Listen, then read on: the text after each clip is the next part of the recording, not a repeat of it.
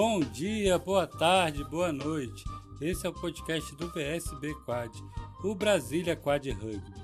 E no quarto episódio da nossa segunda temporada, a gente conversou com Guilherme Camargo, Davidson Daniel e Braulio Lins sobre o 1.5 no rugby em cadeira de rodas e outros assuntos. Se você tem dúvidas, perguntas ou sugestões, pode mandar um e-mail para bsbquad.gmail.com e nos acompanhe nas nossas redes sociais, Instagram, Facebook e YouTube. Só procurar BSB Quad. Todas as terças-feiras gravamos os episódios ao vivo e nas quartas disponibilizamos nos agregadores de podcast. E vamos lá para mais um episódio.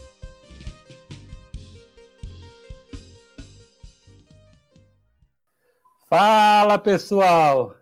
Estamos aqui com mais um episódio do podcast do BSB Quad Rugby. E nessa nossa segunda temporada, a gente começou aí falando sobre as classes do rugby, né, meio ponto e 1.0. E agora a gente está falando sobre, vai falar sobre os 1,5 é, no rugby em cadeira de rodas.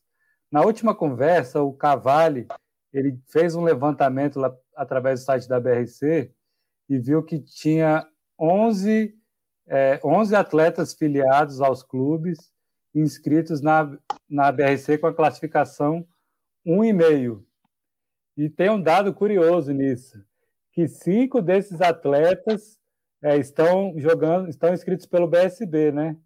Então hoje é, quase a metade você for ver 45%, quase 50%.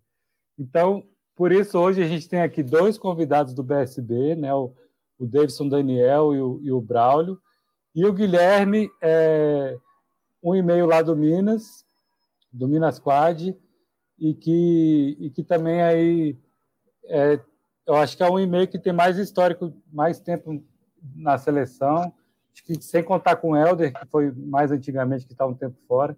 Então, para falar um pouco também de, dessa experiência dele, dele fora. E aí eu queria que vocês se apresentassem. Pode começar por você aí, Daniel. Boa noite, galera. Eu sou o Davidson Daniel, jogador do BSB Quad desde 2011, 2012. Hoje eu estou com 36 anos e estamos na luta aí pelo rugby, o crescimento do esporte adaptado. Beleza. É... Braulio, se apresenta aí para o pessoal. É, boa noite. Não precisava eh, falar a idade, né? Porque vocês são meio complicados. Mas vamos lá. Eu sou Braulio Lins, sou jogador do, do BSB Quad Rugby desde 2013. Travou, finalzinho de 2013. Travou para vocês? É, finalzinho de 2013. Você está ouvindo, Braulio? Hoje eu estou, hoje eu estou com 43 anos. E estamos aí, na correria, né? Tô quase caindo para 1.0 aí. Guilherme é uma semana mais novo do que eu e o Daniel três meses mais velho do que eu, né? Então, estamos é, aí. Boa noite para é. todos. Isso aí. É, e agora, Gui, se apresenta aí para o pessoal. Então, é, meu nome é Guilherme Camargo, é, sou atleta do Minas Quad Rugby. É, sou 1.5, acho que desde 2015, né? Fim de 2015. Tive algumas alterações de classificação entre 1.5 e 2.0, mas desde 2015 eu sou 1.5 com duas classificações, ainda não sou permanente, né? Espero que meu próximo campeonato internacional eu consiga. E estamos aí, né? Na seleção já há algum tempo e tal, representando o Brasil. E é isso. Beleza. É, antes, eu queria antes de continuar, eu queria falar aqui que o, o Braulio ele é mais conhecido como o velho Eustácio. Quem, quem já viu Coragem, o Cão Covarde, lembra que tem um velho lá que é bem resmungão, bem reclamão. Então, até coloquei uma homenagem para ele aqui no título de velho Eustácio, porque o bicho é o velho que reclama. Então, vamos dar boa noite aí para o Gabriel Feitosa, para o Júnior, para o André Pereira. E outra coisa do Braulio, que eu acho que é legal a gente falar, que ele já pode pedir música no Fantástico, que essa é a terceira participação dele no podcast. E, então, Braulio. Essa, essa, vai... essa, história, fantástica aí, você sabe que já rendeu, né, bicho? Então é, é complicado, né? É. Não, então, Braulio, eu vou pular essa parte para você, porque quem quiser ouvir a sua história, a gente já gravou um podcast exclusivamente sobre a história do Braulio. Então, quem tiver curiosidade aí de, de saber um pouco da história do Braulio, vai aí no, nos episódios anteriores, vai no, vai no, no Spotify, aqui no YouTube também, que tem um episódio só com o Braulio. Ó, oh, Braulio, você está sendo elogiado aí pela Michelle, está dizendo que você é muito lindo. Eu acho mas... lindo também a faculdade da mulherada, bicho, mas vamos lá. mas beleza. Boa noite aí também, Rafael, Rafael Cardoso. Daniel, vamos começar aí com você. Você se apresentar aí um pouco, é, você já falou o seu nome, sua idade, mas queria que você contasse um pouco o que, que aconteceu para você ficar cadeirante e como que você conheceu o rugby em cadeira de rodas. Então, galera, é, em janeiro de 2010 eu tirei férias do trabalho, era funcionário administrativo aqui em Brasília e fui para Caldas Novas, uma cidade aqui do Goiás, próxima. E lá, uma região de muitos clubes, águas termais, no terceiro dia, se eu não me engano, que eu estava lá, descendo de um toboágua, eu, ao chegar na piscina, eu bati o alto da cabeça e lesionei a, a sétima vértebra do pescoço, né, a, a cervical. E nisso ela explodiu e causou né, a, a lesão medular, tanto na, na C6 quanto C7 e T1, sendo que o comprometimento maior foi na, na, na C7 que teve que fazer cirurgia, colocar gaiola, placa, parafuso. E desde então eu perdi os movimentos, né? E voltando para Brasília, precisando do atendimento médico, eu tive, não sei se foi por maus cuidados ou por realmente não poder estar tá movimentando meu corpo ou por imperícia, eu acabei tendo uma escara, uma úlcera de pressão no cóccix muito grande. E para sarar essa escara, eu, eu demorei, né? Tive um prazo de um ano aí praticamente lutando, fazendo tratamentos para poder né, tá, tá ingressando no SARA, ingressando nas reabilitações, nas fisioterapias, e assim poder estar tá reaprendendo a viver, né, como, como cadeirante, como uma pessoa que teve uma lesão medular. E nesse tempo, eu que eu entrei na reabilitação, eu conheci uma, uma garota, né, também tetraplégica, a Fabiola, que me falou sobre o rugby, né? Ela também era jogadora na época, e eu fui conhecer a turma, né? No, na época, o pessoal estava treinando lá no, no COSE, uma quadra pequena, sem iluminação, ao lado de uma quadra de areia, que, que essa própria areia invadia muito a, a quadra. E foi um período bem difícil, né, para o antigo Águias do Gama, né, que, da, da modalidade do rugby. E ficamos lá em torno de um ano, um ano e meio, se eu não me engano, até fundarmos o, o BSB Quad e, e assim podermos estar tá, tá participando da equipe BSB Quad Rugby. Você está desde quando no rugby, ou Daniel? Desde final de 2011, início de 2012, por aí. Ó, tá, a Catherine tá falando que o Guilherme é o mais bonito. Ih, Braulio, perdeu, viu? É... O é o do Juan, hein? Ah, o, o, Rafael Lucena mandou uma mensagem aqui falando do vento lá também, dessa quadra no COSE. Que a gente treinava numa quadra que é aberta nas laterais, só era coberta em cima, e era à noite. À noite, à noite tem uma época aqui em Brasília que faz muito frio, nossa, batia uns ventos frios. Mas a gente já contou essa história do BSB, foi inclusive o primeiro episódio do nosso podcast, da primeira temporada. Quem quiser ouvir aí, eu só vou ficar fazendo propaganda no podcast. Pode voltar lá, e, e ouvir essa história do BSB, que, que é bem legal. Então, o Daniel está desde 2011. É, o Daniel e o Guilherme eles têm uma coisa em comum, que eles já foram 2.0 e, e foram 1,5. O, o, o Guilherme ele já foi 1,5, 2.0, 1,5. Ele deu uma alternada boa, mas como ele falou, desde 2015 ele se mantém como, como um e-mail. E aí, Gui, você agora se, é, conta um pouquinho para a gente da sua história, de como você ficou cadeirante, como que você conheceu o rugby, desde quando você está no rugby. Então, é... quando eu, em 2007, né, na véspera do meu aniversário de 17 anos, voltando numa noite de carnaval com os amigos, a gente tinha bebido, e aí um amigo meu dormiu no volante, a gente capotou de carro, aí eu sofri a lesão na C6, C7 e fiquei tetraplégico também, né?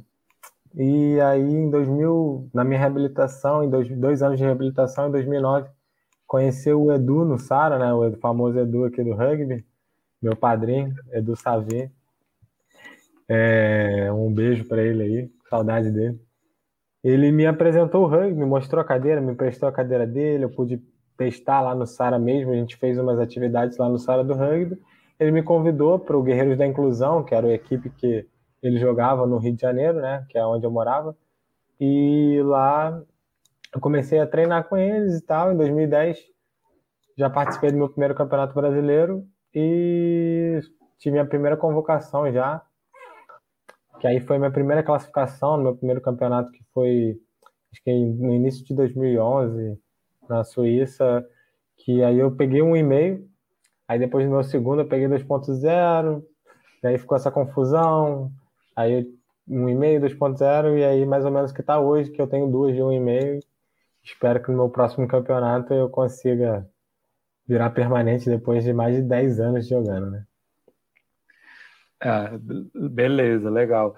Braulio, é, fala aí pra gente só, só quando que você começou no rugby e o resto da sua história deixa que o pessoal tem que ouvir o episódio lá do podcast que você gravou.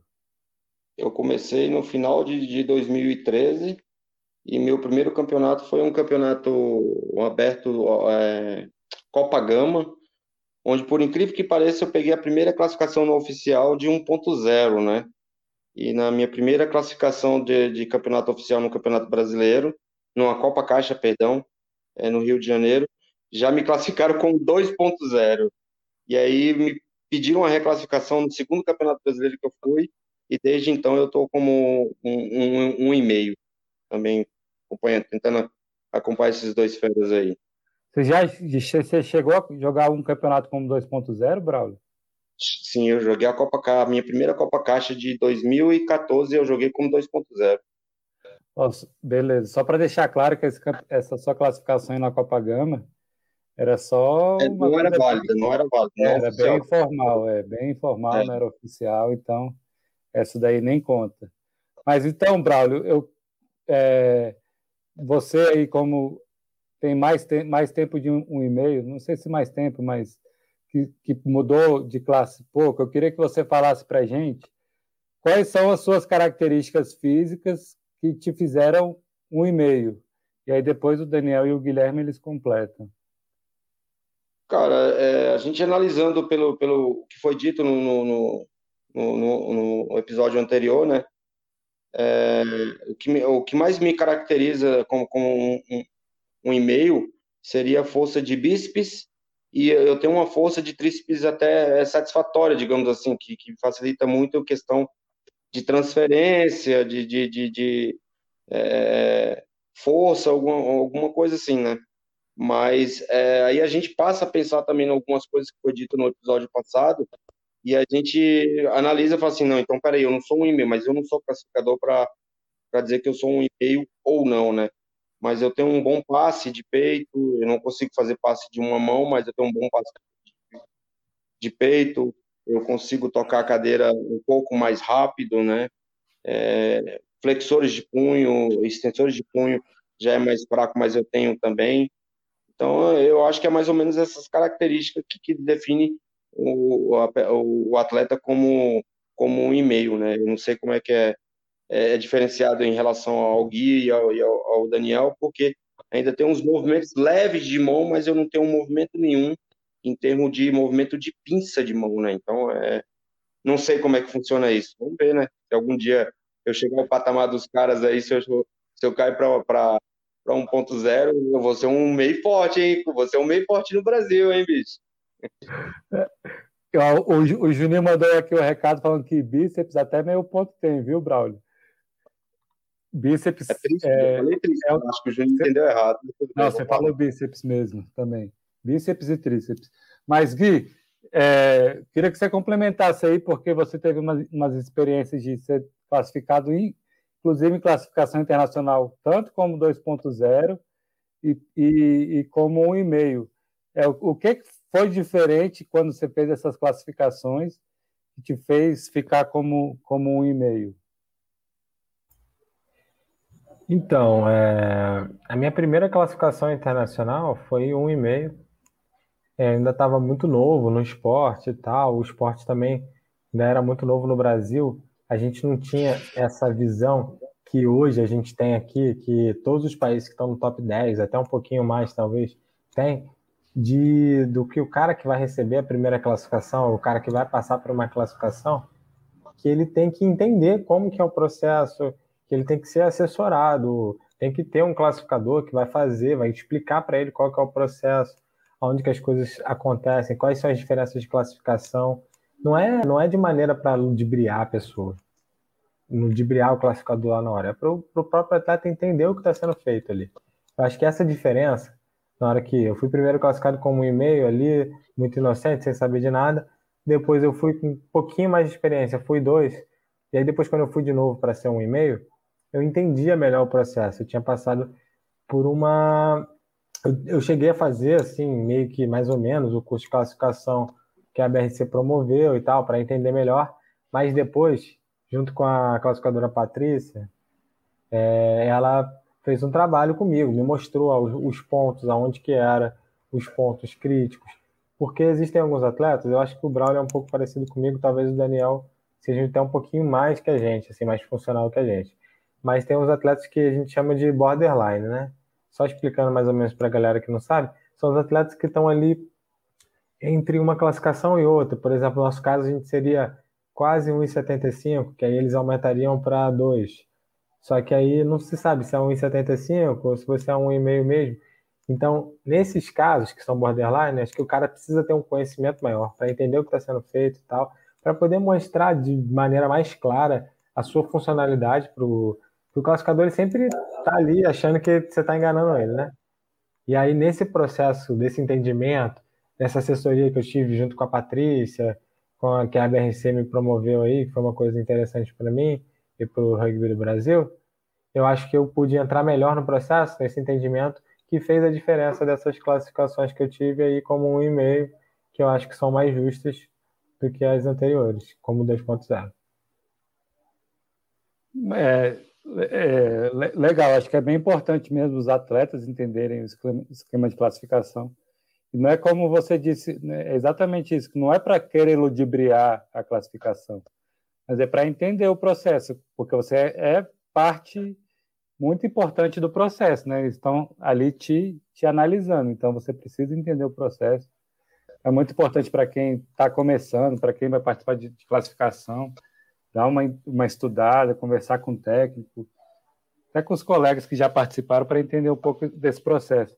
Mas, Gui, eu, eu, queria é, focar numa coisa que eu acho que o que fez diferença para você, para te classificar como 2.0 e como 1,5, foi a relação do seu tríceps e do peitoral. Foi, é isso mesmo? Pois é, então, a minha lesão é um pouco diferente, acho que da maioria, porque a minha ela é uma lesão que afetou mais o lado meu lado direito, né, que é o meu lado dominante. Então, o meu lado direito, tanto o peitoral como o tríceps do lado direito, ficaram com maior comprometimento que o esquerdo. Então, eles tinham assim, na ficha lá, eles me tipo assim, cortavam no meio e o meu lado direito era claramente um e meio, só que eles ficavam na dúvida do meu lado esquerdo, que parecia dois para eles. E aí na soma lá, dependendo da força que eles davam, davam 1,75, tinha que virar 2. Entende? É, foi nesse, nesse, nesse, nesse processo de eu entender isso, eu não entendia isso antes. Que um lado meu era um e-mail, claramente, o outro era duvidoso, dependendo da força. Então, nesse processo aí, desse entendimento, que, que o meu tríceps direito é mais fraco e ele é o dominante, é o que eu uso, que eu só eu dou passe de uma mão, mas também só com a mão direita. Eu dou passe de, de, de duas mãos, como o Braulio falou, passe de peito, mas é afetado, porque o meu peitoral direito e o meu tríceps direito também são comprometidos.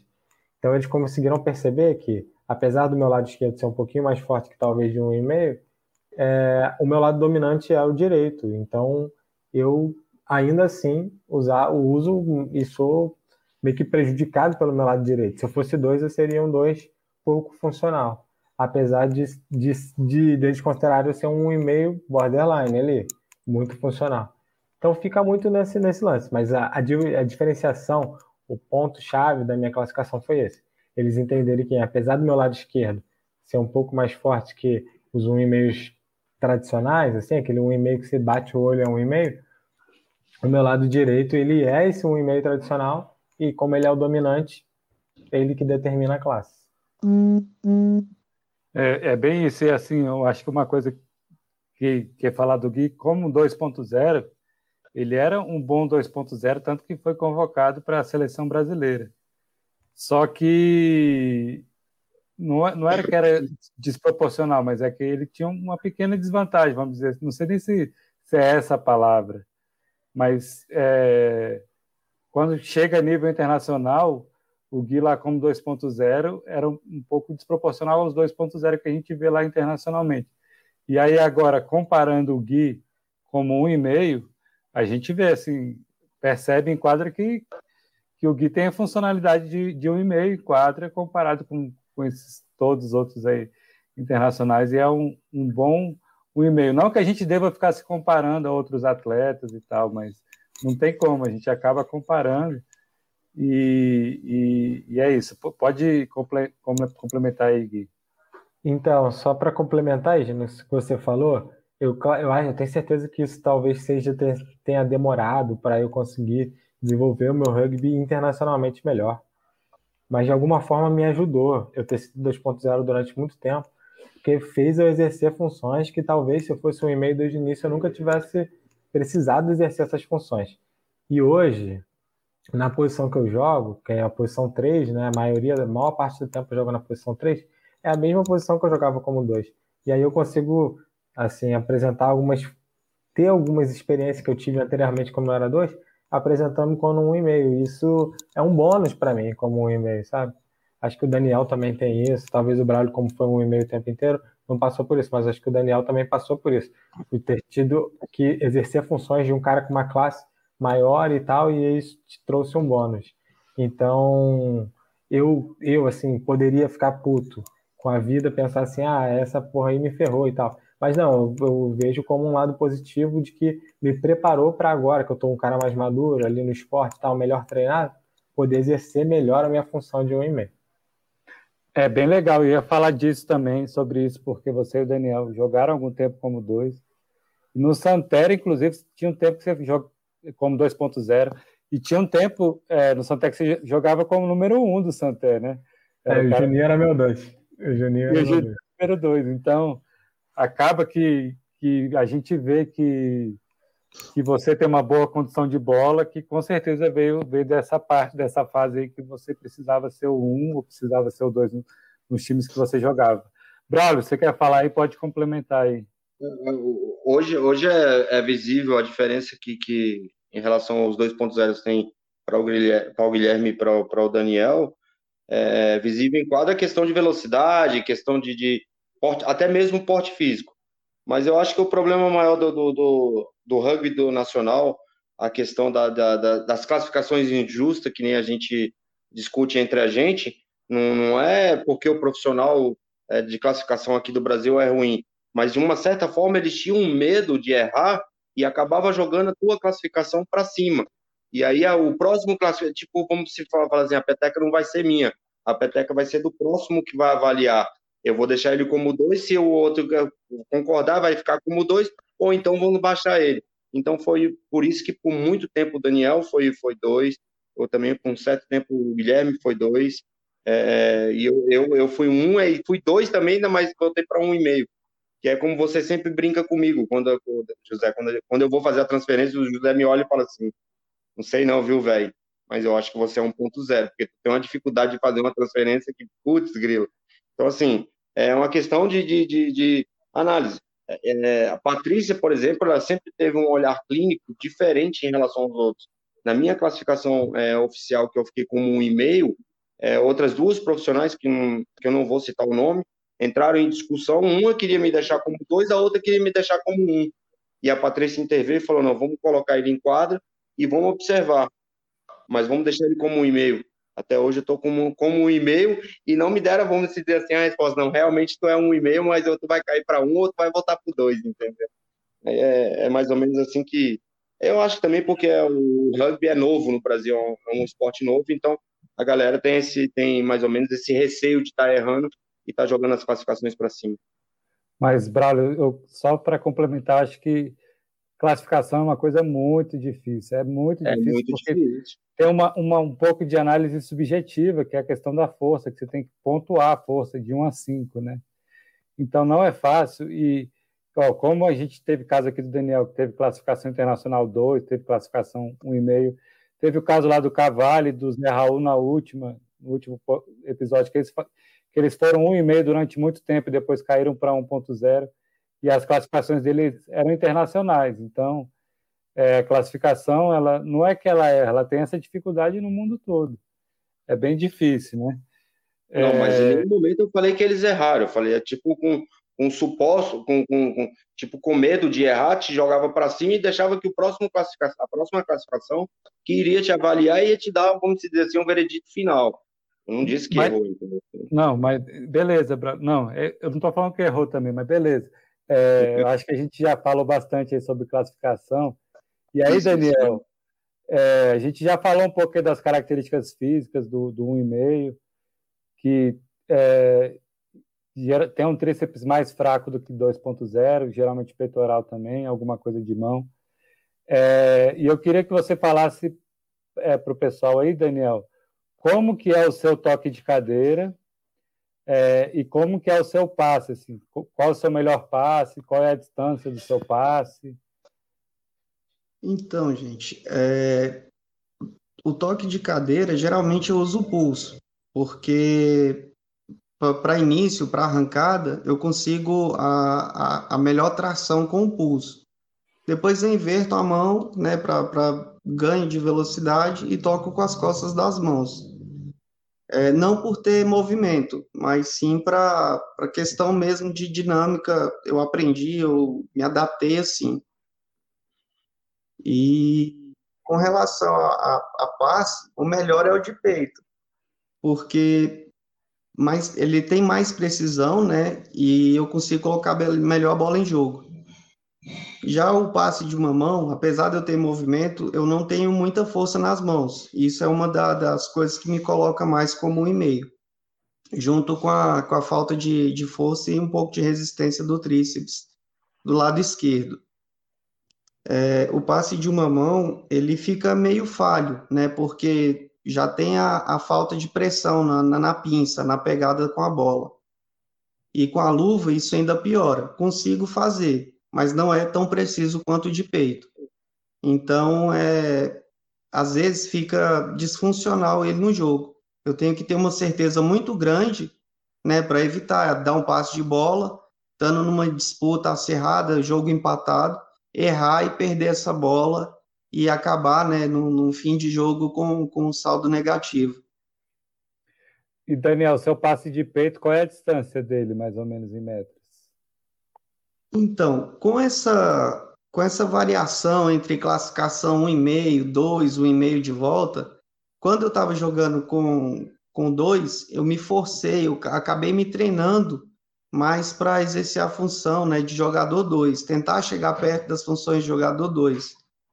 Então, passe eu consigo fazer em torno de 7 metros, 6, 7 metros, assim, com uma precisão satisfatória. Aham. Beleza. Brau, é, e aí eu queria só falar mais uma coisa, que eu chamei aqui o Guilherme, o Daniel e o Braulio por um motivo. Assim, eu já falei que um dos motivos para eu chamar dois o BSB, porque o BSB tem cinco, um e meio, e são 11 no Brasil, né, de acordo com os dados lá da BRC. E o outro motivo que eu chamei foi porque o Daniel e o Guilherme acabou que por, por conta dessa oscilação de classificação jogaram muito tempo com cadeira de ataque, né? O, Dan, o Daniel ainda não conseguiu jogar com cadeira de defesa. E o Gui começou, acho que um ano, é, jogou uma, duas competições no máximo com cadeira de defesa, mas a gente vai falar sobre isso daqui a pouco, Gui. E aí eu chamei o Braulio justamente por isso, porque ele foi um e-mail que sempre jogou com cadeira de defesa, né? Mas, Braulio, antes de falar da, da, cadeira de defesa, eu queria que você falasse aí também como é que é o, o seu toque de cadeira, como é que você arranca e depois como é que você mantém a aceleração e como é, como é que é o seu melhor passe. É, eu, eu, meu toque de cadeira, eu também uso punho, né? E eu, eu acabei aprendendo é, por uma, uma questão, como se diz assim, que eu acabei adaptando para mim. Eu, eu uso uma tornozeleira é, na minha mão para proteger minha mão, no, no, caso, quando eu iniciei no rugby, me deu uma, um ferimento na mão, eu fiquei por muito tempo afastado, é, porque era uma escara também na, na, na, mão, um ferimento na mão, e aí eu, eu adaptei essa tornozeleira na minha mão, e então ela, ela, no meu punho, ela acaba me dando, vamos dizer assim, uma firmeza maior. Então eu, tô, eu tenho um toque de cadeira muito parecido com, com um toque de cadeira de um 2.0, porque eu, eu, sempre toco a cadeira com a mão espalmada. Eu não consigo tocar a cadeira com, com o dorso da minha mão, com as costas da mão, eu não consigo tocar, que é o toque geral que, que caracteriza, como se dizer, um ponto baixo, eu não consigo porque a tornozeleira, ela firma meu punho, né? E hoje o meu melhor passe é um passe de peito que varia aí em torno aí de, de 3 metros e meio a 4 metros, né? que, que para, no caso, para minha mobilidade, para minha é, é, questão dentro de quadra, é, é muito grande. Nego fala assim, tem uns que falam assim, isso não é um passe de um, de um e meio, é um passe de, de, de 2.0, né? Mas é igual o Daniel falou, eu me condicionei a isso, eu, eu treino para isso, então é, é, o melhor passe que eu tenho. Quanto jogar com a cadeira de defesa, cara, é, é eu acho que é um pouco mais complicado, porque é, você tem que ter um time de, de, de jogo em relação que, como o Juninho citou no, no, no primeiro episódio que você fez, é, é, você não tem, tem, a, tem a, o tempo certo para que você tenha que travar o cara, mas tem um tempo certo que você precisa só atrapalhar, vamos dizer assim, para que o cara desvie o caminho para perder um tempo, para que você possa pegar ele um pouco mais, mais adiante. Né? Então, assim, é, é um pouco mais difícil trabalhar com a, com a cadeira de rugby, de, de defesa, porque ela, tá, além de ela ser um pouco maior, você tem que ter esse time mais preciso, que justamente o, o, os meio pontos executam muito bem, principalmente o Juninho, o Lucas e o Julierme, tá? Eu, eu, eu admiro os caras por isso, então é, é, Mas a cadeira de defesa, bom, eu creio que seja um pouco mais difícil do que a, a cadeira de ataque, por ser mais lenta, por ser maior, esse tipo de coisa. É, eu queria dar aqui boa noite para o Thiago, que chegou atrasado, mas disse que está aqui para Fabiane Fonseca, Fabiane Fonseca também. E o Júnior e o, e o Gabriel fizeram perguntas, aí daqui a pouco eu vou. A gente vai colocar a pergunta deles aqui. Fala aí, Daniel. É, só fugindo um pouco do roteiro, é, Gui, se, já que você. Eu não tive tanta experiência com cadeira de defesa. Se você puder falar para gente, assim, se tiver tempo também, José, é, um pouco da diferença de jogar com a cadeira de ataque, cadeira de defesa, o que, que você sentiu, é, forma de quicar a bola, posição de, de passe e essas coisas? É, Daniel, eu ia, eu ia fazer exatamente essa pergunta aí, mas bom que você antecipou. Não, e aí eu queria só, só complementar, Gui, é, você falar disso e você também falar aí como é que é o seu toque de cadeira Comece aí falando como é que é o seu toque de cadeira, o seu, o seu, melhor passe, e aí depois falar disso aí que o Daniel perguntou. Fala, Braulio, antes. Não, o Guilherme, o Guilherme é, o, é atleta perfeito para falar nisso, né? Porque a mesma coisa que ele teve de oscilação de classificação, ele teve oscilação de uso de cadeira, né? Porque eu, eu lembro que ele iniciou na cadeira de defesa. Eu, eu vi um treinamento seu até dentro do Clube do América aí do Rio de Janeiro. Depois passou para a cadeira de ataque, agora está voltando para a cadeira de defesa de novo. É, tem que ser o cara, né, velho? É, é, o, Gui, o Gui tem uma história aí que ele comprou uma cadeira de, de defesa quando ele era um e meio. Aí foi para o PAN da Colômbia, eu acho, e na classificação subiram ele para dois. Aí ele voltou para o Brasil e acabou tendo que vender a cadeira dele para comprar uma de ataque de novo. Mas conta essa história aí. Todas essas perguntas aí, Gui. Só antes, dá uma boa noite aqui também para Daiane Guimarães. Vai lá, Gui. Então, é, começando aí pelo toque de cadeira, que o Gino pediu para eu começar aí. Então, o meu toque de cadeira é um pouco parecido, bem parecido com o do Daniel e do, do Braulio, assim. Também uso aqui a palma da mão, meio punho, né, para iniciar o toque. Só que diferente do Braulio, eu, eu não sei, eu acho que também é diferente um pouco do Daniel, principalmente do lado direito, que é o lado que eu tenho mais comprometimento, eu também utilizo o dorso da mão. O lado esquerdo eu utilizo o dorso da mão para para acompanhar mais, assim, porque o lado esquerdo acho que eu tenho um pouco mais de força para manter aqui na, no, no punho, né? Mas eu acabo acompanhando, porque eu já percebi, por experiência ali, que você vai se adaptando e tal, eu me adapto para a velocidade final, o dorso da mão, para mim, é mais satisfatório, é, o toque. Mas também já, já com, com essa roda nova aí, é, do Sérgio, né, da Alpha Mix, com aquele tampão que é um pouco maior, eu já tenho mudado um pouco o toque, tocando com uma mão meio que uma mão de soco, parecido com o toque do Cadu, né? É, me inspirando aí no Cadu, que é meu parceiro de treino. É, tocando assim, tô achando um toque satisfatório no meu último campeonato aí, que foi Qualify, um ano atrás, em março, eu utilizei esse toque, porque a gente estava sem, sem poder usar cola, que faz uma diferença enorme e achei legal. Fiquei com algumas dores no dedo, né? Assim, que eu acho que faz parte também da adaptação quando você vai mudar o toque. Mas achei interessante aí, é um toque que eu tô, assim, tô tentando evoluir. Conforme a gente vai vendo, vai sempre se adaptando aí, sempre tentando melhorar é, a performance, questão de velocidade, de agilidade em quadra e tal. É, tocando no ponto aí da diferença de cadeira, que o Daniel, o Bralho e o Higino também colocaram, é assim, existe uma diferença grande, grande, de cadeira, de posicionamento e tal. Mas eu acho que eu ainda estou me adaptando assim de novo. Não, não vou saber dizer o que vai ser melhor e tal. Eu estou assim em busca de me adaptar de novo. Já tive experiência, já treinei antes com cadeira de defesa, já joguei antes com cadeira de defesa.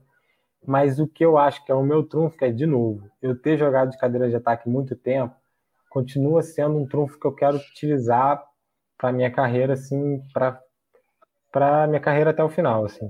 Porque esse jogo de roda com roda, de giro mais rápido, de antecipar o giro do cara, eu aprendi isso muito na época que eu estava na DA Camp, em 2014, com o meu treinador específico disso, que era o, o João Castelli, que é um cara fantástico, que eu adoro, sou amigo dele até hoje. Esse cara aí veio do basquete para o rugby. Esse cara me fez treino de sombra comigo, comigo, com o Davi, com o Cadu, com os atletas lá de 2014 da DEA Camp, assim que fizeram a gente subir um patamar como atleta em relação à marcação. Então, assim, eu acho que hoje, meu principal trunfo, assim, ainda com a cadeira de defesa, é ter jogado com a de ataque e não ficar usando a grade de cara, sabe? É você ir lado a lado ali e a grade é o último recurso. Eu ainda não sei usar direito a grade, para ser sincero. Assim, eu acho que eu estou me adaptando. Eu assisti bastante meus jogos e vi que muitos momentos eu dei mole com a grade, podia ter usado a grade. Teve momentos que eu usei no momento certo também, mas eu acredito que eu ainda tenha muito para evoluir. Questão de toque de cadeira, sim, é praticamente o mesmo, muda mais por conta da roda, mas é o mesmo. Quicar a bola, que o Daniel perguntou, é uma parada que eu tive um pouco diferente, de dificuldade, eu tive que mudar. Quicar do lado, assim, um pouquinho na frente, assim, né? Como não tem a asa, é, é melhor, é mais fácil. Você quica mais perto de você, quica mais rápido e tal. É, do lado da cadeira, onde tem a roda, eu escolhi um pouco menos de cambagem para ter um pouco mais de velocidade de reta, então também ficou mais fácil para mim. Agora, quicar na frente ficou mais difícil. A minha cadeira de defesa ela é uma cadeira mais curta que as tradicionais de defesa, e ainda assim, por conta da grade, eu senti um pouco de dificuldade de quicar na frente. Mas aí você adapta, que cara, você tem que esticar um pouquinho mais o tronco e pum, jogar lá rapidão.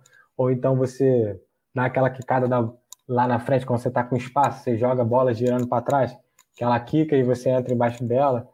É, que eu já fazia isso na cadeira de ataque. Então, assim, mudou poucas coisas. Eu acho que a cadeira de defesa dá um pouco menos de estabilidade para gente. Questão de absorver pancada. Quando o cara vem na pancada, você sente mais na cadeira de defesa porque eu acho que como ela é mais larga, assim, né? Os pontos, então quando o cara te empurra num, na ponta da grade, é mais difícil de segurar que quando ele te empurra na asa, na cadeira de ataque, né? Então, assim, a cadeira de, de defesa é um pouco mais instável, ela absorve menos um pouco as pancadas, ela também dá, tipo assim, quando eu usava muito isso por eu ser leve, eu dava uma porrada no cara, tentava jogar energia nele assim e depois parar.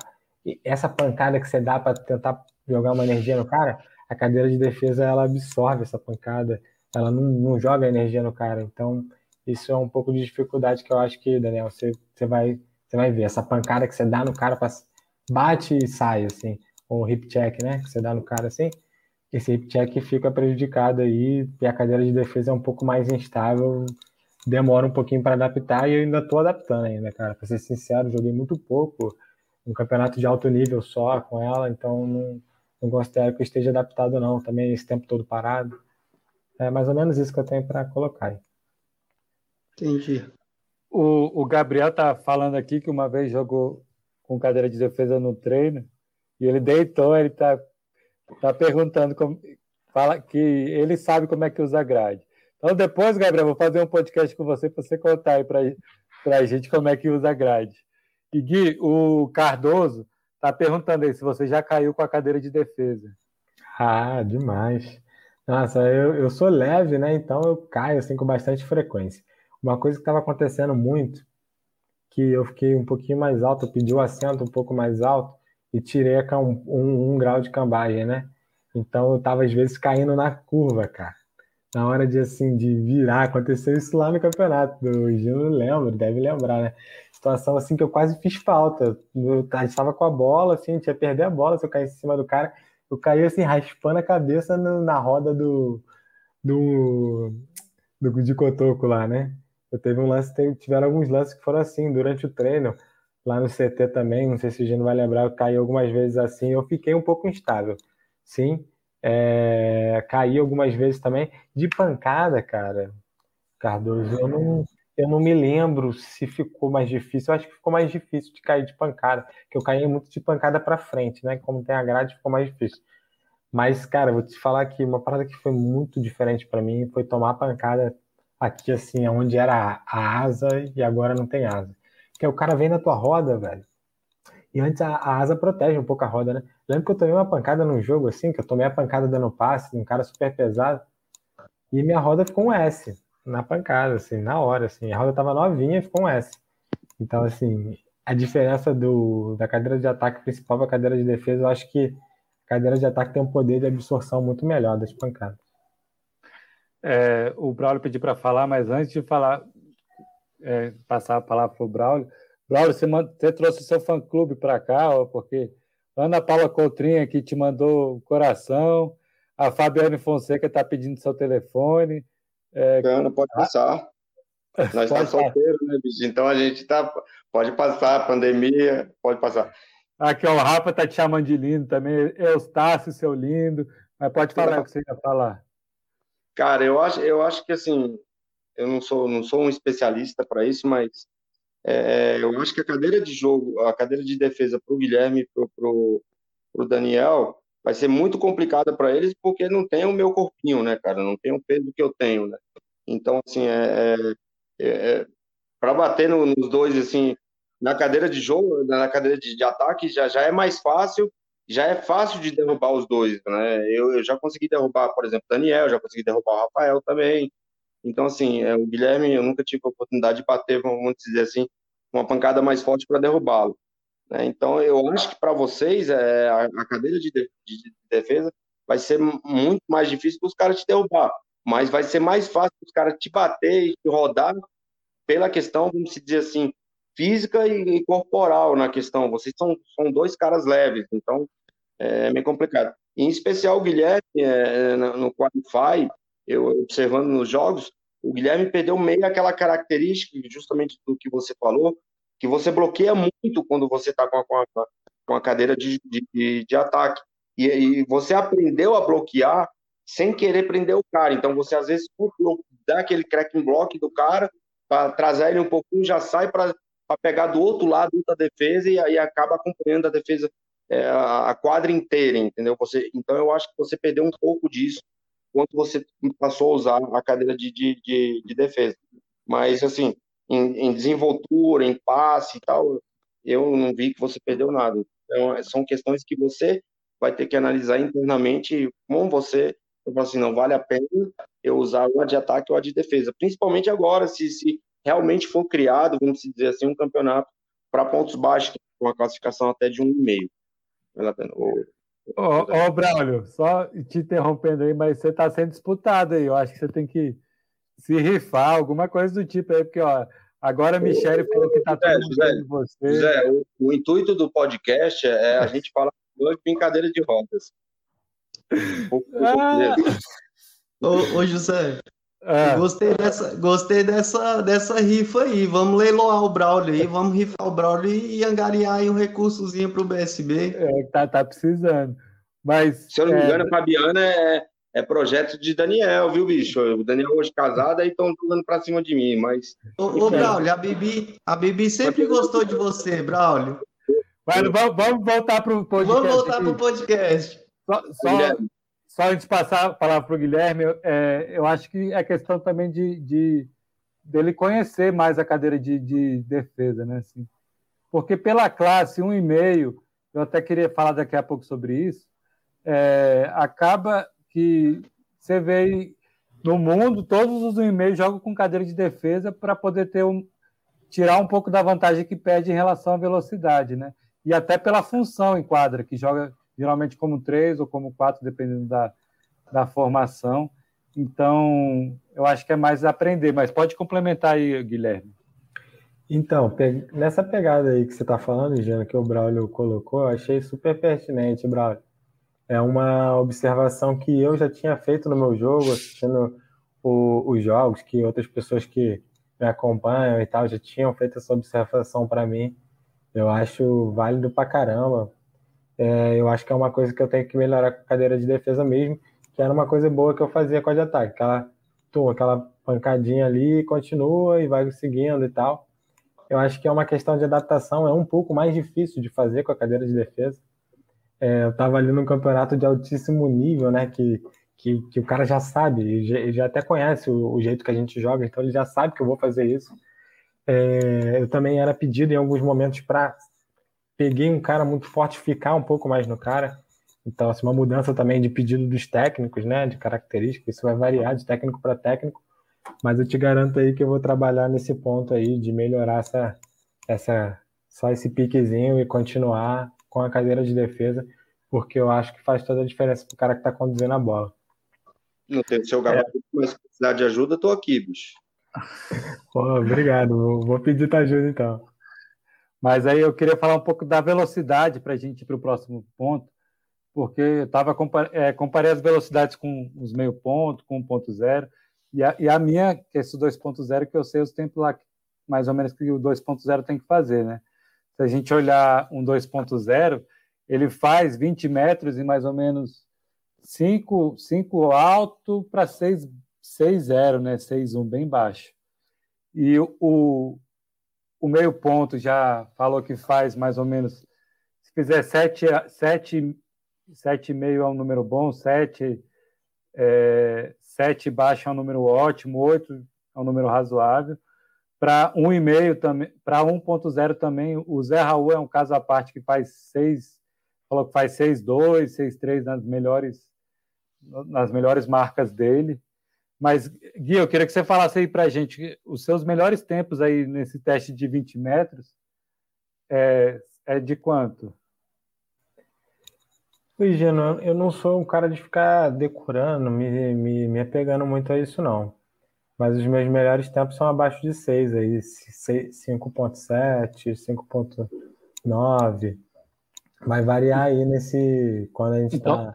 no auge aí, nessa. Fica nesse patamar aí. Muito próximo dos 2.0, né? É, muito próximo dos 2.0. Acho que é isso. O Daniel também tem uma velocidade bem próxima de 2.0, o Braulio também. Então. É... Eu não sei minha velocidade, mas eu vou te garantir uma coisa. Se eu perder o Zé Raul, eu volto a andar, mas o Zé Raul não perco. Ah, então você vai voltar a andar, viu? E eu acho que uma coisa que diferencia bastante 2.0 do 1, do 1,5, é essa questão da condição de bola, né? Porque Geralmente o 1,5 tem um pouco mais de dificuldade de dar o passe de peito, porque o peito é um pouco mais fraco. E aí o 2.0 não, ele já Por isso que o 2.0 aí no mundo joga muito com cadeira de ataque, porque ele também pode ser um condutor de bola, mais do que um e-mail. Não que um e-mail não possa ser, mas, mas assim, se você olhar pela funcionalidade, 2.0 consegue dar um passe mais longo, né? Acaba que as velocidades são bem parecidas, mas, mas a diferença do 2.0 ainda tem 2.0 que joga com cadeira de defesa também, mas eu acho que a maioria dos 2.0 da cadeira de ataque é, é, o fato dessa condução de bola, da funcionalidade ser um pouco melhor do que, do que o, o e-mail. Mas isso aí vai ser assunto de, de outro podcast. É...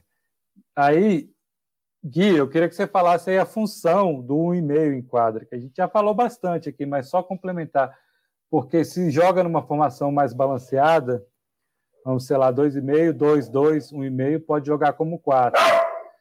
Aqui o BSB, ele tem. É, a, a, antes de eu voltar, jogava com a formação de 2, 2,5, 2,5, 2,5, 1,5, 1,5. Então os, os 1,5 fazia a função de 3 e de 4. E tem formação também 3,5, 2,5, 1,5 e meio, que estava jogando bastante aí na seleção também, que você fazia a função de 3. Então, falar um pouco sobre essas funções aí do e-mail em quadra.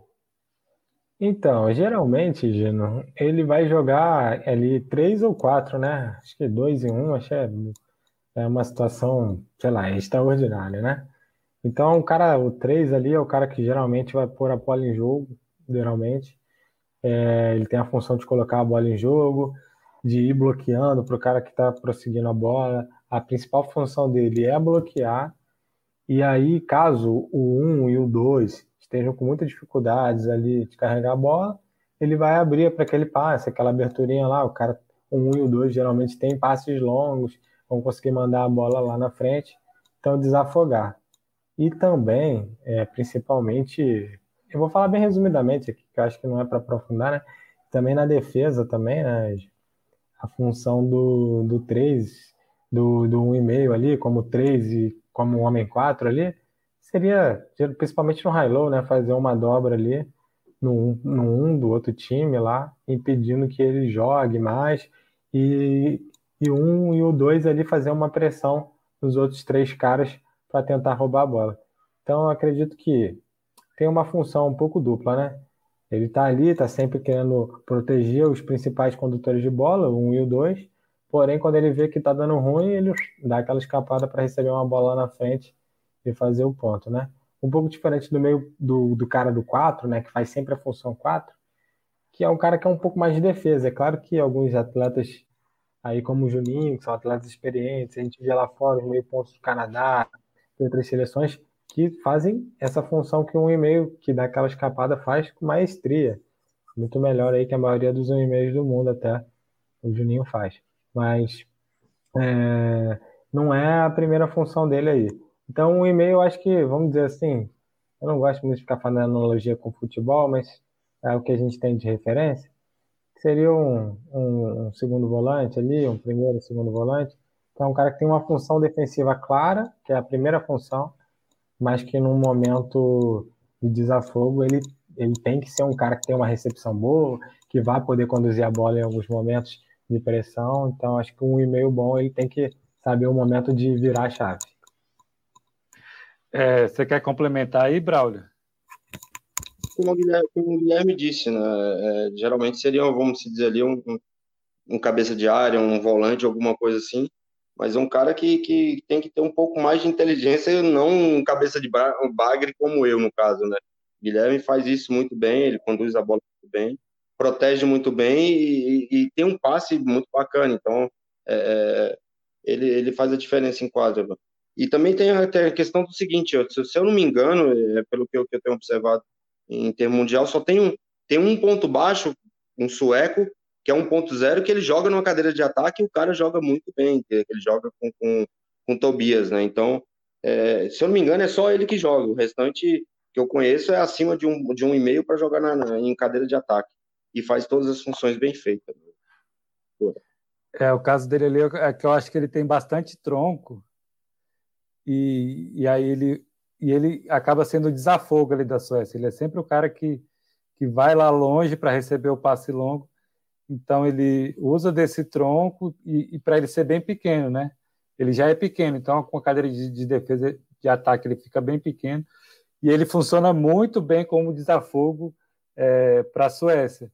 Talvez se ele jogasse por uma outra seleção, ele não teria essa função que ele tem lá na Suécia, mas lá e, e, aí ele usa esse tronco que ele tem também, a batida dele é bem forte. Ele é magrinho, magricelo, mas porque ele tem um tronco, ele dá uma batida forte. Então, é, eu acho que ele usa a cadeira de, de ataque. Eu estou supondo aqui que é, é, muito por isso. E Daniel, você quer complementar? E, e também não tem a regra, né? Não é, não é porque é 1.0, 1,5, 2, meio que tem que usar cadeira X ou Y. Lógico que tem uma tendência, mas se o cara se, se sentir melhor usando outra cadeira, é, é a escolha dele, né? Mas tem a tendência, tem toda uma, uma coisa que, que às vezes ajuda também a, decidir. Você quer complementar aí, Daniel? Não, é, é basicamente isso. É, o cara tem que estar ligado o tempo todo. Porque a característica do e-mail, é, a princípio, é defender. Mas como aqui no Brasil temos bons jogadores no e-mail, né, com essa, com essa certa agilidade e velocidade, ele tem que estar tá ligado, tanto para estar tá defendendo, para quanto, quanto dar essa escapada e receber uma bola na frente, seja para segurar, para desafogar a saída de bola, ou até mesmo para partir para a linha de, de, de try, linha de gol, né? E fazer o ponto. Então é o cara que tem que estar tá ligado 100% no jogo, lá na frente e na parte de trás do, do de quadro. É, não é isso. Uma diferença, acho que tem grande do, do e-mail para o meio ponto, por exemplo, é que se ele recebe uma bola, o 1 um e o 2 eles não precisam ir muito perto para receber a bola, né? igual de um meio ponto. Pode ficar um pouco mais longe, que o passe vai um pouco mais longe do que do meio ponto. Mas, é, Gui, o, o Gabriel fez uma pergunta aqui antes, que você se considera, vocês, todo mundo, um e-mail como ponto baixo ou como um ponto intermediário? Ah, Gino, eu busco não, sei lá, assim, eu acho que eu busco não me, não rotular, né? Eu acho que ali dentro da divisão ali, mais teórica ali, eu acho que a gente, até pelas divisões de cadeira, função um pouco mais defensiva, a gente acaba sendo ponto baixo, né? Mas eu busco não me rotular, entendeu? Eu acho que no momento que, sei lá, meu técnico fala assim, ó, você vai ter que jogar com cadeira de ataque, e aí eu vou ter uma função um pouco mais de ataque, função um pouco menos defensiva. E aí sim, sei lá, eu tô ali para servir, entendeu? Eu não quero me rotular, eu posso quer, quero poder na hora que precisarem eu poder fazer os dois aí. Então eu não quero me rotular nesse aspecto não. Fico aí mais na parte teórica, a gente é considerado ponto baixo, né?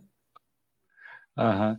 É, eu eu já porque no, no podcast que o Juninho tava, eu falei que eu considero um e-mail, dois e dois e meio pontos dois e meio não, dois e meio acho que já é ponto alto, mas um e meio um ponto intermediário, assim, porque já tem uma função mais parecida com de 2.0, né? E e está no meio termo ali entre 2.0 e, e 1.0, mas é uma discussão também que, que que é só é só nome, né? Ponto baixo, ponto intermediário não vai fazer muita não vai fazer muita diferença. Mas é, eu acho que é isso. E, e aí eu, eu queria chegar no outro ponto que o Juninho fez a pergunta que a gente conversou, acabou de esquecendo de conversar no, com os meio ponto, mas conversou com o ponto zero, que é sobre campeonato de ponto baixo. O Cavalli, eu nem sabia qual era a pontuação, mas o Cavalli já no último episódio ele falou que a pontuação em quadra é 3,5, né? E, e aí está tendo uma discussão de do rugby em cadeira de rodas virar outras modalidades, tipo, hoje ele é misto. Estão tentando fazer o, o, o feminino para ter o masculino e o feminino. É, também estão pensando na possibilidade de fazer a modalidade de ponto baixo, mas aí tem a discussão de como que fica é, o rugby sem os pontos baixos, se os pontos baixos vão estar jogando campeonato de ponto baixo. É uma discussão longa, mas que já existem alguns campeonatos de ponto baixo mundo afora, né? E, e vai ter um campeonato mundial de ponto baixo previsto aí para 2022 em Birmingham, lá na, em Lakeshore, lá no, nos Estados Unidos. E, e o Brasil também está se movimentando aí para fazer uma seleção de ponto baixo. Aí, Gui, eu queria que você falasse aí o que, que você acha desse campeonato de ponto baixo. E já aproveitando aqui, porque o, o Juninho fez a pergunta, se, se você. que esse vai ser o, o momento de, de, do 1,5 ser o 1 ou 2 no, no campeonato de ponto baixo, né? Porque a, a maior classe que pode jogar no campeonato de ponto baixo é 1,5 e ele vai ter que ser o número um do jogo. Então, você vai ter essa experiência de ser um jogando internacionalmente e tal. Então, é, falar isso. Como vocês se sentem? Aí a pergunta dele é como vocês se sentem sendo possíveis número um da seleção de ponto baixo. E, mas antes, falar sobre isso. O que é que você acha é, dessa ideia de campeonato de ponto baixo e tal? Então, é, assim, a ideia já, já, já tinha ouvido falar, é uma coisa um pouco antiga, né? Agora está sendo mais difundida, mas é uma ideia que vem até um pouco engraçada pra gente, assim. Eu tava conversando sobre isso com o Juninho, né? E é um pouco engraçado, assim, pra gente, porque a gente tava vendo alguns jogos de ponto baixo, e aí é muita cadeira de defesa, cara. Em bola pra cacete, saca? É, é mais lento o jogo, a gente não tá acostumado a ver um jogo mais lento. Eu não sei se para quem tá assistindo vai ser legal, ou se para mim mesmo que vou estar jogando vai ser legal. É, mas eu acho que é uma, uma, uma, experiência maneira, assim, assim, é legal, assim. Eu acho que você dá um destaque para a galera que às vezes ganha menos visibilidade para o público em geral. É claro que para os técnicos, para quem ali está no mundo do rugby que entende, às vezes o cara consegue valorizar mais o ponto baixo do que o ponto alto lá, que está fazendo ponto, que está aparecendo para o público em geral, né? Mas eu acho que é uma forma de você mostrar, dar uma valorização para os caras que, que aparecem menos para o público em geral e também difundir, mostrar mais a modalidade. Mas eu não acho que, eu também, sim, a primeiro momento, eu não tenho interesse de que se crie uma outra modalidade em cima disso. Eu não acho que seria pertinente. Eu, hoje, eu acho que eu continuaria, mesmo sendo um, talvez tendo mais destaque de ponto baixo, eu continuaria mais satisfeito produzindo melhor no, no rugby tradicional, no misto hoje e tal. Eu acho que para as mulheres existe uma diferença, que para as mulheres vai ser benéfico que haja uma modalidade só para elas. Isso vai ser benéfico. É, o que a gente tem hoje é como se fosse uma cota, né? um paliativo aqui para elas poderem se desenvolver e depois terem a modalidade só para elas. Mas a questão do ponto baixo eu acho que é só mais um, um tipo ali, né, para divulgar o esporte e tal, para fazer uma brincadeira mais legal, assim, uma coisa um pouco mais séria, mas eu não acho que isso vai virar uma modalidade paralímpica mais para frente, não. E falando um pouco sobre jogar como um ou como dois, de novo, né, brincando, aqui no Brasil já fui um, o Juninho já foi meu dois aí e tal, a gente já jogou, a gente sabe que nos times aqui, quando você se destaca mais, você tem que exercer uma função que talvez não fosse a sua função direta da sua classificação, já passei por isso. Acho que todos os atletas aqui que estão aqui, que estão assistindo, também já passaram por isso. É, internacionalmente, é claro que vai ser totalmente diferente, mas vai estar num nível ali dentro da minha classe, né? Eu vou ser um 1, mas eu vou ser, teoricamente, mais funcional ali também, né? Então, acho que vai ser uma experiência legal, vai ajudar nessa parte da condução de bola, que é uma coisa que eu tenho que exercer em alguns momentos, vai ajudar é, em eu ter a cabeça do cara que eu tô protegendo no, no rugby tradicional, entendeu? Eu pensar assim, pô, qual, em, que, que, em que situações que eu tô colocando aquele cara? Eu, eu, o cara que vai estar tá me protegendo vai estar tá me botando nessas situações. Isso vai me ajudar a me colocar no cara, na posição do cara que eu estou protegendo no, no, no, de, no misto normal, né? Então acho que vai ser uma experiência boa para a gente conseguir, para eu conseguir me colocar na, na posição dos outros caras que eu tenho que ajudar no rugby normal para poder exercer a minha função melhor no rugby normal. Eu não, eu não vejo, sei lá, tanto prosperar isso para que vire uma modalidade paralímpica, não, na minha opinião. Braulio, e você, o que, que você acha aí é, desse campeonato de ponto baixo e de ser um possível um numa seleção de campeonato de ponto baixo, por exemplo? Cara, é, eu, eu, eu creio, tipo assim, com, com um técnico também, é, que foi criada essa modalidade para enfatizar a questão, vamos dizer assim, o porquê que o rugby foi criado, que é, no início ele foi criado espe especificamente por tetraplégico, né? Então, é essa, é, essa, essa formação, vamos dizer, de campeonato de ponto baixo, mas é para a especificação do rugby mesmo. Antes não tinha um amputado, não tinha um congênito, não tinha nada disso. Então, eu acho que é mais ou menos isso. Cara, mas a criação disso aí, cara, é, é assim, é muito bacana. E eu, eu vejo na questão seguinte, o Daniel e o, e o, e o, e o Guilherme se mantendo, vamos dizer assim, dentro desse campeonato de ponto baixo numa cadeira de ataque, o é um sério candidato a estar entre os, vamos dizer assim, os top 10, entre os 10, porque são dois caras que conduzem a bola bem, são dois caras que têm um bom passe, tem boa velocidade, ou seja, característica de dois e um e um e meio. Então o Brasil dentro dessa, dessa classe dessa classe aí leva uma vantagem muito grande. Fora que tem também o Helder, uma grade muito forte, tem o, o, o Leandro também uma grade muito forte, tem eu, tem tem vários outros que têm suas características que pode unir junto a, essa, a uma, uma eventual seleção criada dessa forma, que pode fazer uma diferença do dia. E enfatiza uma coisa muito legal que o Juninho falou no primeiro episódio, né? Que o tempo todo durante as Olimpíadas, nego, tira, tira um, tira um, tira esse pereba, tira o leito, tira o lerdão, tira isso, tira aquilo, sendo que, que as pessoas não têm o conhecimento do, do, do, do esporte, que é um esporte, um dos mais ecléticos que tem dentro do, da, da, da, modalidade para, paralímpica, porque não joga, que nem a gente brinca sempre, não joga sempre, vamos dizer assim, os craques, né? Joga os, os PEBA também, né? Então, assim, é uma, uma mesclagem muito, muito bacana em relação a isso.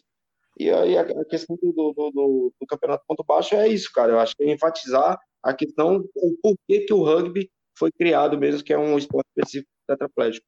Eu penso dessa forma. Posso estar errado. Não, cada um pensa do jeito que quiser, brother. Não tem certo e errado, não. É, mas acho que é bem isso aí. O Daniel, o Daniel, ele até me mandou mensagem um pouco antes, falando que ele nunca tinha ouvido falar, ele até procurou na internet aí para saber, e falou que estava meio perdido. Mas aí, de acordo com a conversa aí, Daniel, você já entendeu o que? Só, só acrescentar um negócio aqui rapidinho. Ah. E, é, que, quanto à questão do, do, do, campeonato que, eu, que, eu, que você falou que eu vi lá no Japão lá, que o Cavalli falou que é 3,5, eu acho que ele, que ele está equivocado pelo seguinte: eu observei o tempo todo em quadra 2, 1,5, 2, 1,5, 1,0 e 1,5. Ou seja, eu acho que a pontuação é 4,5, pelo que eu observei em jogos. Eu acho que é 3,5 mesmo, Braulio. Mas é, também não tenho certeza. Mas acho que é 3,5. Aí você joga com 1,5, 1 e 2 meios. Para dar o, três... o cavalo é baseado em, em, fatos eh, científicos, né? Eu acho melhor é. a gente confiar nele. Vai, Daniel, foi mal, desculpa. Não, tranquilo. Então, José, é, eu mandei mensagem porque eu fiquei, assim, meio assustado. Porque é uma, é uma coisa, assim, um pouco mais recente, né? Até em meio à, à pandemia. E, e, eu achei que, que a gente teria mais, mais material na, na internet sobre um possível campeonato de ponto baixo, falando, divulgando, né? E, e, a gente não tem. Então, fiquei meio, meio assustado.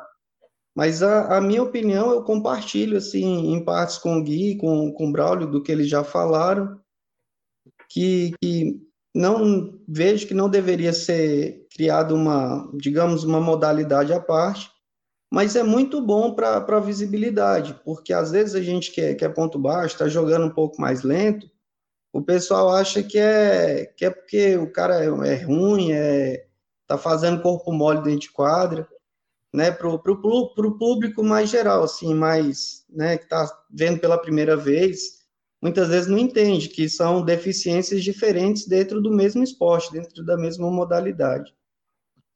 Então, é, eu compartilho dessas duas ideias, e como você falou do, do campeonato mundial que vai ter lá na Alemanha, lá no, Não, no, no Alabama, lá no é, Alabama, é, nos Estados Unidos, é, vão ser cerca de 3.600 atletas, né?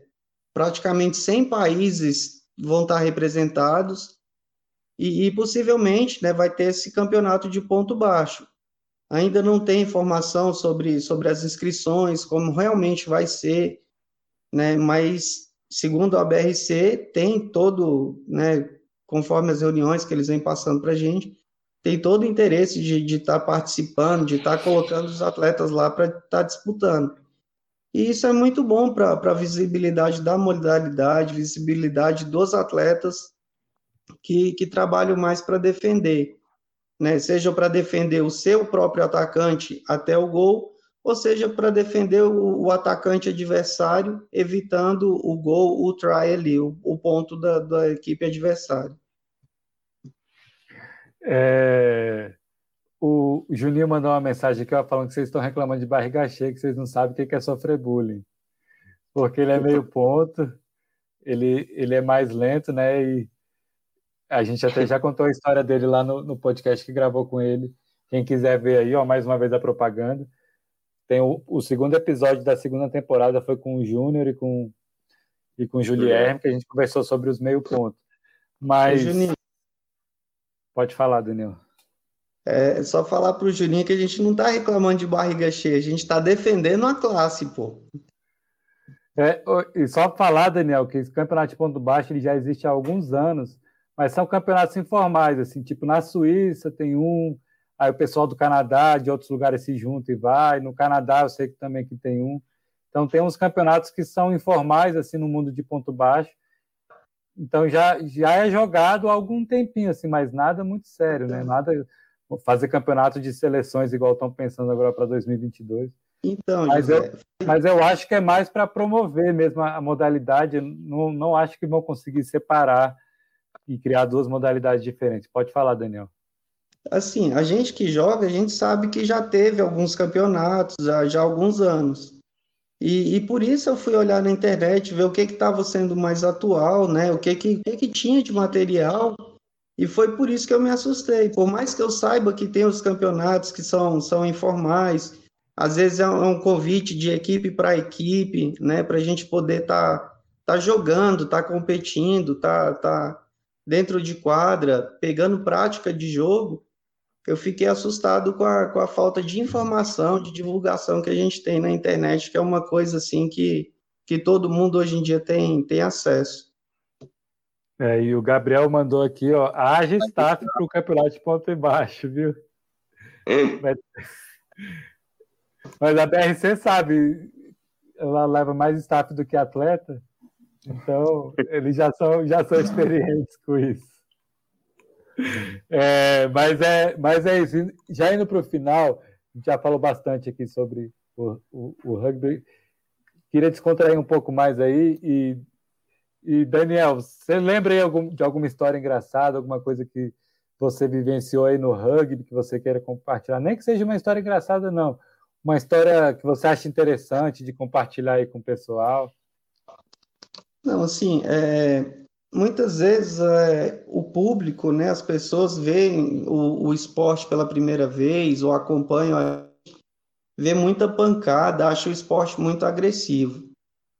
É, aí eu queria falar que a gente não sofre tantas lesões, mas num campeonato lá em Penápolis, é, eu sofri uma, uma lesão, né, eu fraturei o externo, esse osso do peito, tive que fazer cirurgia, fiquei seis meses afastado do, de prática esportiva em geral, sem poder até estar tá fazendo minhas próprias transferências. E, e, foi nesse momento que eu realmente senti falta da, da cadeira do, de rugby, né? daquela emoção, daquela adrenalina que, que o rugby traz para gente. E, e com isso eu voltei no, numa gana, numa, numa vontade muito grande de, de, de jogar.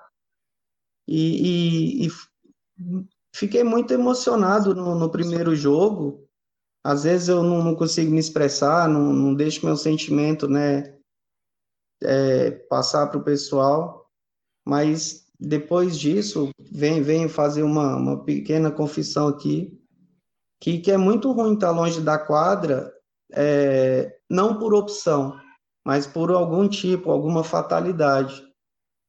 E, e é muito, muito gratificante poder retornar e, poder estar compartilhando esses momentos que, que a gente passa junto, dentro de quadra, beira quadra, e em alojamentos que a gente sabe que as histórias acontecem. Várias histórias. É, não, e, aí, é... sem querer comparar, porque não, a gente não teve uma lesão e era um caso diferente que estava todo mundo treinando ali e você não podia participar, mas a gente está sentindo um pouco disso agora, né? Que ninguém está podendo treinar direito, está bem afastado de treino, de competição, de viagem. Então acho que a gente vai sentir um pouquinho disso aí quando a gente puder voltar. Braulio, você já é o terceiro episódio, episódio aqui que você participa. É, você tem alguma história que não seja repetida para contar para gente aí? José, eu acho que não, que não é uma história, é, é um momento que a gente que a gente vem vivendo, cara. E é uma, uma coisa que, que, que é até revoltante, porque é, perante as pessoas, é, é, a gente é visto como a superação, como os caras que, que têm gana de vida, como os caras que têm é, é, vontade de viver, vontade de vencer, né? E é como, como diz a escolinha do, do Ajax de futebol de um amigo meu, que nós somos o que sonhamos, né, cara? E quando se fala em, em, em patrocínio, desculpa, é, não sei onde pode chegar isso, ou onde se fala, mesmo que sejam um, um, são, são projetos que a gente tem aprovado junto ao Ministério do, do Esporte, que é para uma captação de recursos para a gente, é, nenhuma grande empresa, nenhuma grande marca é, é, quer vincular é, a, a, imagem da tua empresa ou a marca da tua empresa voltada para pessoas com deficiência, que é o nosso caso, que, que mesmo que seja um esporte de alto rendimento, um esporte com, com busca, com objetividade de, de campeonato mundial, de campeonato brasileiro, de campeonato é, é, sul-americano ou pan-americano, ninguém quer se vincular ou quer patrocinar uma equipe, é, é, mesmo que seja voltada para o alto rendimento. Aí quando tu vira tuas costas perante a sociedade, pô, que bonitinho, pô, que legal, você tem vontade de viver, é um, um, um, um e na realidade, velho, a gente vem sofrendo muito, você sabe disso, Daniel sabe disso, Guilherme deve ter sofrido isso também com, com, com Minas. A luta da gente que, que para se manter como profissional, a gente banca o nosso esporte e, e, e não tem ajuda nenhuma. É, questão, vamos dizer, de facilidades do governo para diminuir a burocracia e do empresariado que não quer, com todo o perdão da palavra, vincular a tua marca com, com um time de, como a gente brinca, que a gente é bem resolvido quanto à questão lesão medular, de aleijado. Essa é a verdade. Mas um, uma história que, que, bicho, ela vai ser repetitiva, mas eu jamais vou me cansar de, de falar. É uma vez eu no Campeonato Brasileiro, é, foi bonito escutar isso e eu estou perante a, um, a, três caras que, que, que representam muito o rugby. Foi do Gil, o Gil Divan, que é um cara que passou 30, 25 anos dentro de casa e não saía para nada. E ele no Campeonato Brasileiro, ele virou para mim e falou: Braulio, você já observou uma coisa? Eu indaguei ele: Não, o que, que aconteceu? Ele, não pode, a gente pode não ser o, me, o melhor, mas a gente está entre os melhores. Isso eu vou levar para o resto da minha vida. Isso é uma história que eu jamais vou cansar de, de contar para alguém. Eu acho que é esse pensamento, desculpa o desabafo em questão a, a, a patrocínio, a, a, apoio, vamos dizer assim, empresarial, de pessoas ou alguma coisa assim. Não, Braulio, acho que é isso mesmo. Um problema do esporte paralímpico é a visibilidade, né? A gente passa pouco na TV, só passa em grandes eventos, ainda passa picotado, então é muito difícil é, ter essa visibilidade de patrocínio.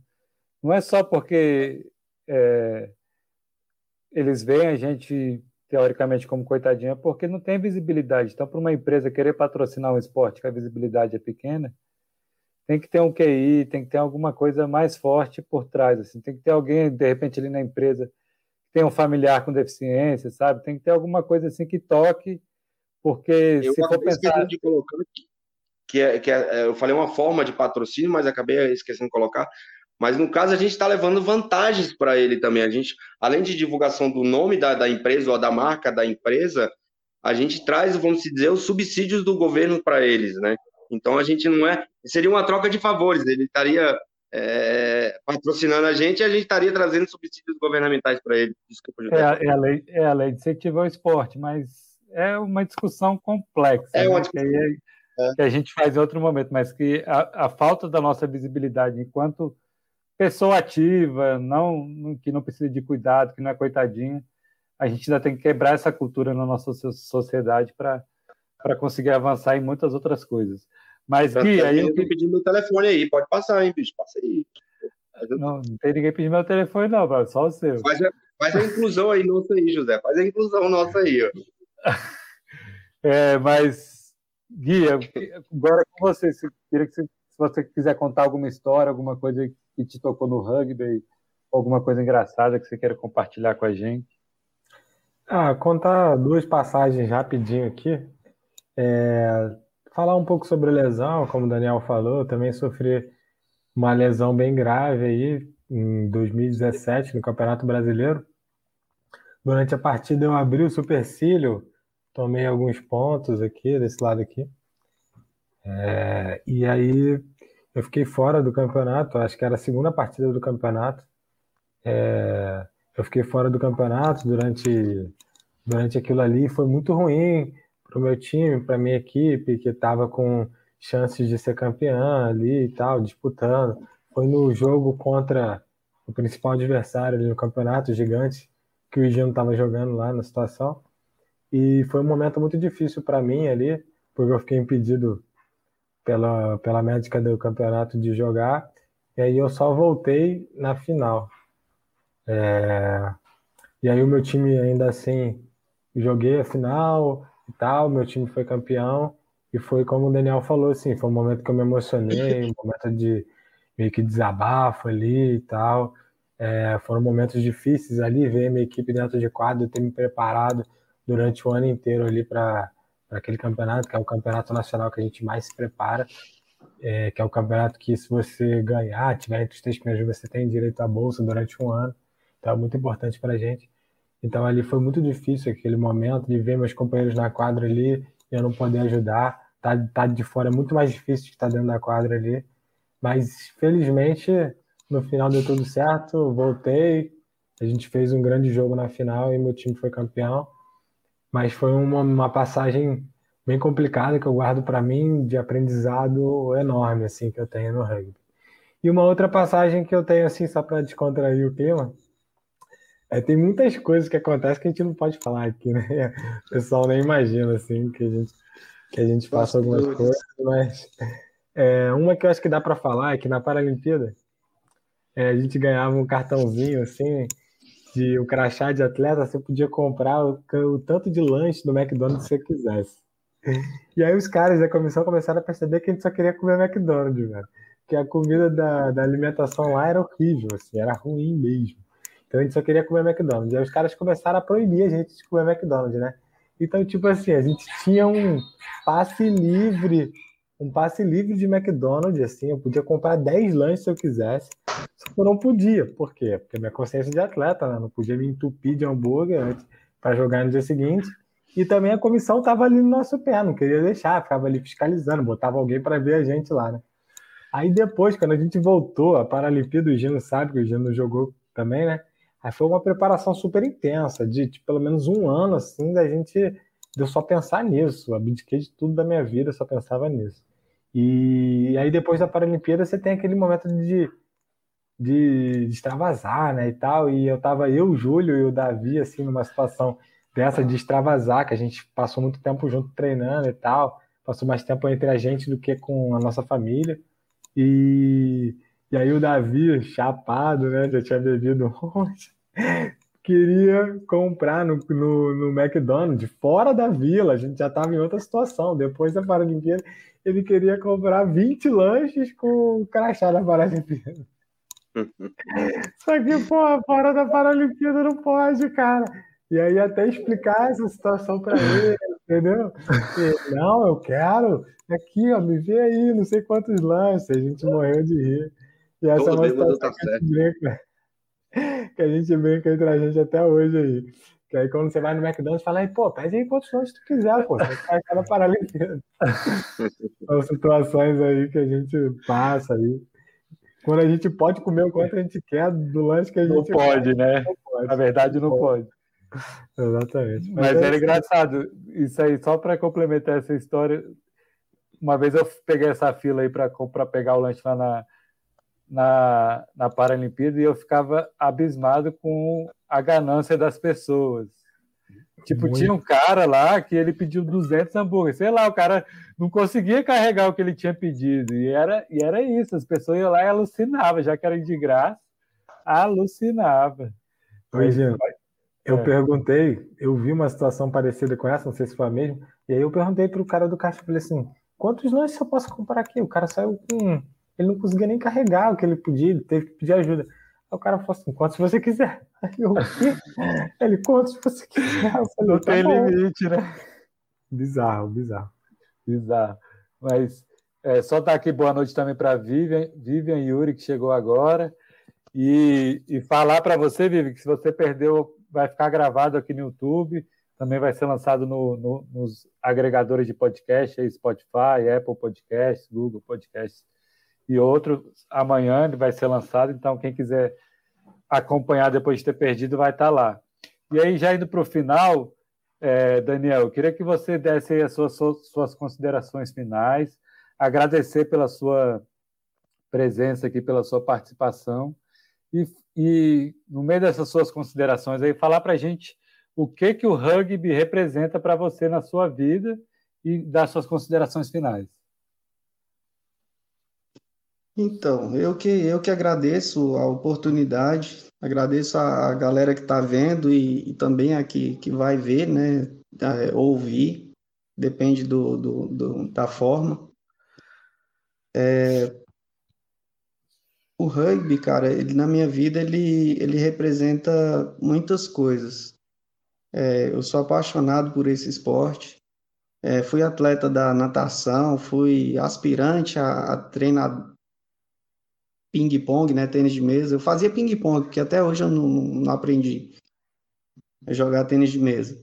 Então, assim, esse foi o esporte que mais me trouxe adrenalina até hoje, né? E, claro, com relação à, à capacidade física e, e melhoria né, no meu psicológico, cara, é tudo de bom. Para mim, o rugby é tudo de bom. É uma das coisas que eu tenho mais, mais valor hoje em dia, né? Fora minha família e Deus. É, fazer parte disso tudo, dessa história que, que vem sendo construída do, do rugby brasileiro, né? É, é muito importante para mim. E Queria, de forma geral, agradecer a todos mesmo, pedir para a galera dar, dar o joinha aí no, nos vídeos, no, no, nos áudios, né? Pedir para a galera compartilhar, porque, como o Braulio falou, é, é muito difícil a gente ir atrás de, de recursos, ir atrás de empresas, de, de políticos através de emendas, de projetos, e muitas vezes não ter resposta ficar naquele vácuo, naquela espera eterna, até o tempo passar, a gente desistir, cansar e, e deixar de lado a, a situação. Às vezes é até difícil falar, porque muita gente sabe, eu estou como, como coordenador, hoje ainda estou como coordenador do BSB. E a luta para a gente viajar, para a gente estar tá participando dos campeonatos, né, tá levando a equipe é muito difícil. E mais difícil ainda conseguir um, um patrocínio, conseguir, conseguir uma condição digna de, de, de treino, né? Seja em forma de material, de, de, de recurso. Enfim, quem puder estar ajudando a gente, eu peço esse favor e agradeço de coração né, a todos que estão participando aí, junto com o BSB. Obrigado mesmo. Valeu, Daniel. Obrigado. Braulio, agora você aí. Você pode falar um pouquinho sobre o que o, rugby representa na sua vida, mas quem quiser ouvir a fundo, escuta o, seu, o seu episódio. Não, você bem breve, você bem breve. Escuta o seu episódio da primeira temporada lá, que a gente fez um episódio só sobre o Braulio. Gente, o Braulio foi sucesso é, hoje. Cara, o, o rugby, Escutem. O é... Calma aí, Braulio. Escutem, escutem o episódio do Braulio aí, fã-clube do Braulio a gente teve, teve um episódio só con conversando sobre o Braulio, sobre a vida dele, sobre várias coisas. Mas vai lá, Braulio, suas considerações finais e obrigado aí por participar mais uma vez do, desse podcast. Cara, eu, só, eu só tenho a agradecer porque É, todos os podcasts que você fez até hoje vai ser em breve. É, se, se observarem a gente que, que, que, é do mundo do rugby, só foi feito com atletas selecionáveis, de seleção, né? E eu hoje estou sendo intrometido aqui, então eu quero te agradecer é, a você, José, agradecer ao Guilherme, agradecer ao, ao Daniel por estar tá me incluindo, vamos dizer, nesse grupo, que eu não passo nem perto, né? Enfim, o rugby, cara, eu sou bem suspeito para falar do rugby, mas o, o rugby, para mim, me trouxe minha vida de volta. Após o acidente, eu achava que tinha acabado minha vida, eu já não ia fazer mais nada, e o rugby me devolveu tudo aquilo que eu fazia é, antes do do, do, do, do, meu acidente. Eu jogava bola em um esporte coletivo. Hoje eu jogo um esporte coletivo e jogo bola com, com vocês. Então, o rugby trouxe a minha vida direto, é, de volta, né? Então, é, é isso. E eu, eu, o que eu quero ainda é realizar um sonho, bicho, que, que tá envolvido eu, você e o Daniel. E eu tenho certeza que esse ano a gente vai conseguir, a gente vai a fundo ainda que é fundar mais um clube é, é, aqui em Brasília, que a gente está nessa luta aí junto à questão politicagem, questão emenda, questão isso, questão aquilo, mas que a gente vai fundar, a gente vai fundar. Obrigado a todos aí, boa noite a todos e obrigado por quem assistiu. É isso aí que a gente gosta tanto, diz que não quer que fique só com a gente, né, Bravo? Quer espalhar por aí. Mas, Gui, agora você, é... mais uma vez, é obrigado por ter participado. É, gosto bastante de conversar com o Gui. É, sempre gostei. Deixa assim, acho que é um... final, Não, mas de verdade, acho que é um cara, um cara bem inteligente, é, maduro, assim, apesar da idade pouca, e um cara que sabe que, que, que dá para ter boas conversas com ele. Deixa um pouquinho mais, vai. E antes de passar para o Gui, ó, tchau, Coroa Lindo! Mensagem da Michelle aqui para você, ô velho Eustáquio. Michele, vai escutar o, o, o, episódio lá do blog que você vai se apaixonar mais ainda. Gui, conta pra gente aí. É, obrigado aí mais uma vez. E aí queria que você falasse pra gente é, o que, que o rugby representa para você e desse as suas considerações finais. Oi, Jean. Queria agradecer você aí pela oportunidade, te parabenizar aí pelo, pela iniciativa do podcast que eu acho muito, muito fantástica. Eu, particularmente, sou fãzaço de podcast. O TCC que eu apresentei agora no final do ano foi sobre podcast. Então, sou fãzaço. Quiser querer minha participação aqui, é só falar. Eu, eu tendo tempo aí, vou poder participar. Ainda mais falar de podcast de rugby. Acho que eu estou unindo duas paixões minhas.